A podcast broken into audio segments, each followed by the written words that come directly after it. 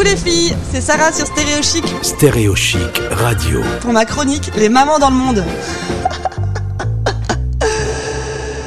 Coucou les filles, aujourd'hui je vous emmène à Londres. On va papoter avec Pauline. Pauline c'est la maman de trois enfants mais c'est aussi une sage-femme. Pauline bonjour. Bonjour. Donc toi avant tu habitais euh, à Paris, tu étais sage-femme en maternité en région parisienne et maintenant tu es sage-femme libérale du coup à Londres, c'est ça? Oui, c'est ça, exactement. J'ai travaillé pendant plus de dix ans euh, dans un hôpital en région parisienne et depuis mon arrivée il y a trois ans, bah, j'ai eu envie de tenter l'aventure du, du libéral. Alors écoute, dis-moi qu'est-ce qui différencie d'être sage-femme en maternité en France et sage-femme libérale à Londres?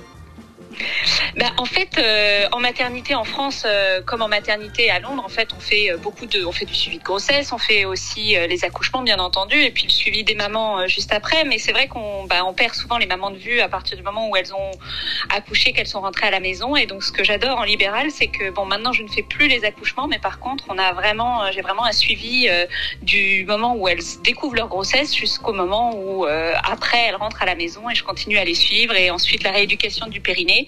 Donc ça fait vraiment un suivi euh, global que j'adore. Voilà, j'ai découvert toute une facette de mon métier que j'aime beaucoup. Oui, c'est vrai que c'est différent. Quand on est en maternité, c'est le, enfin, le tout de 2-3 jours, elles accouchent, elles sont un petit peu suivies, elles, elles repartent, et là elles sont suivies aussi par des libérales, enfin, pour celles qui ont la chance d'être suivies après. Et là, du coup, toi, tu suis vraiment tout le long de la grossesse et même après, donc ça, c'est vraiment chouette. Euh, on Oui, parlait, tu m'as parlé là du, des séances de périnée.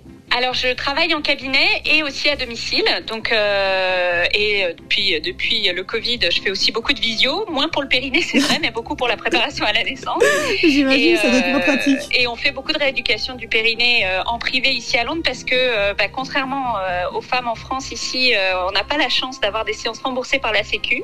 C'est vrai qu'en France, euh, on a euh, beaucoup beaucoup de chance. Il y a 10 séances remboursées euh, pour toutes les femmes qui ont accouché, et ici non. Donc, euh, bah, les femmes qui veulent faire de la rééducation doivent s'orienter vers le privé pour pouvoir le faire. Ah oui, d'accord, c'est, du coup, il y a plein de femmes qui ne font pas ces séances de rééducation. Bah oui, tout à fait. Et ça, c'est vrai que souvent, quand même, je les pousse à au moins faire une séance bilan où on se voit, on fait, le point. Et puis en plus, ça permet quand même aussi de faire le point sur l'accouchement, le vécu de l'accouchement, comment va le bébé. Enfin voilà, rencontrer une sage-femme après son accouchement, je pense que c'est toujours chouette. Et au moins une séance pour avoir des bons conseils euh, pour la suite, la reprise du sport et tout. Je pense que c'est vraiment important. Ah oui, oui, c'est sûr que c'est très important d'être suivi. Je parle de mon expérience personnelle. J'ai publié récemment mon récit d'accouchement et j'ai eu quelques témoignages de mamans qui ont très mal vécu leur elles ne savent pas à qui en parler.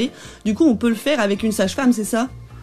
Ah bah oui, moi je, trouve ça hyper important de débriefer après coup. Alors évidemment avec sa famille, ses amis, euh, son conjoint, bien entendu, mais avec un professionnel qui peut revoir un petit peu tout le déroulement et réexpliquer certaines choses qui parfois n'ont pas été comprises ou pas assez bien expliquées.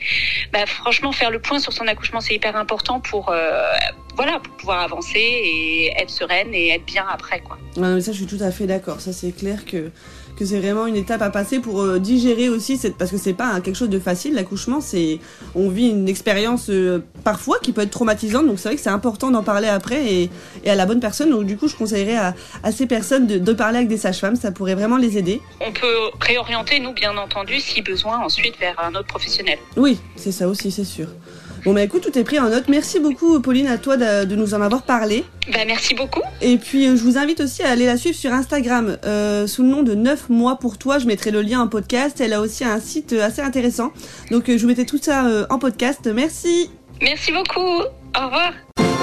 Retrouvez ce podcast sur stéréochic.fr. On se retrouve très vite sur Stéréochic ou sur mon Insta, Sarah-du-bas Baby Cléo.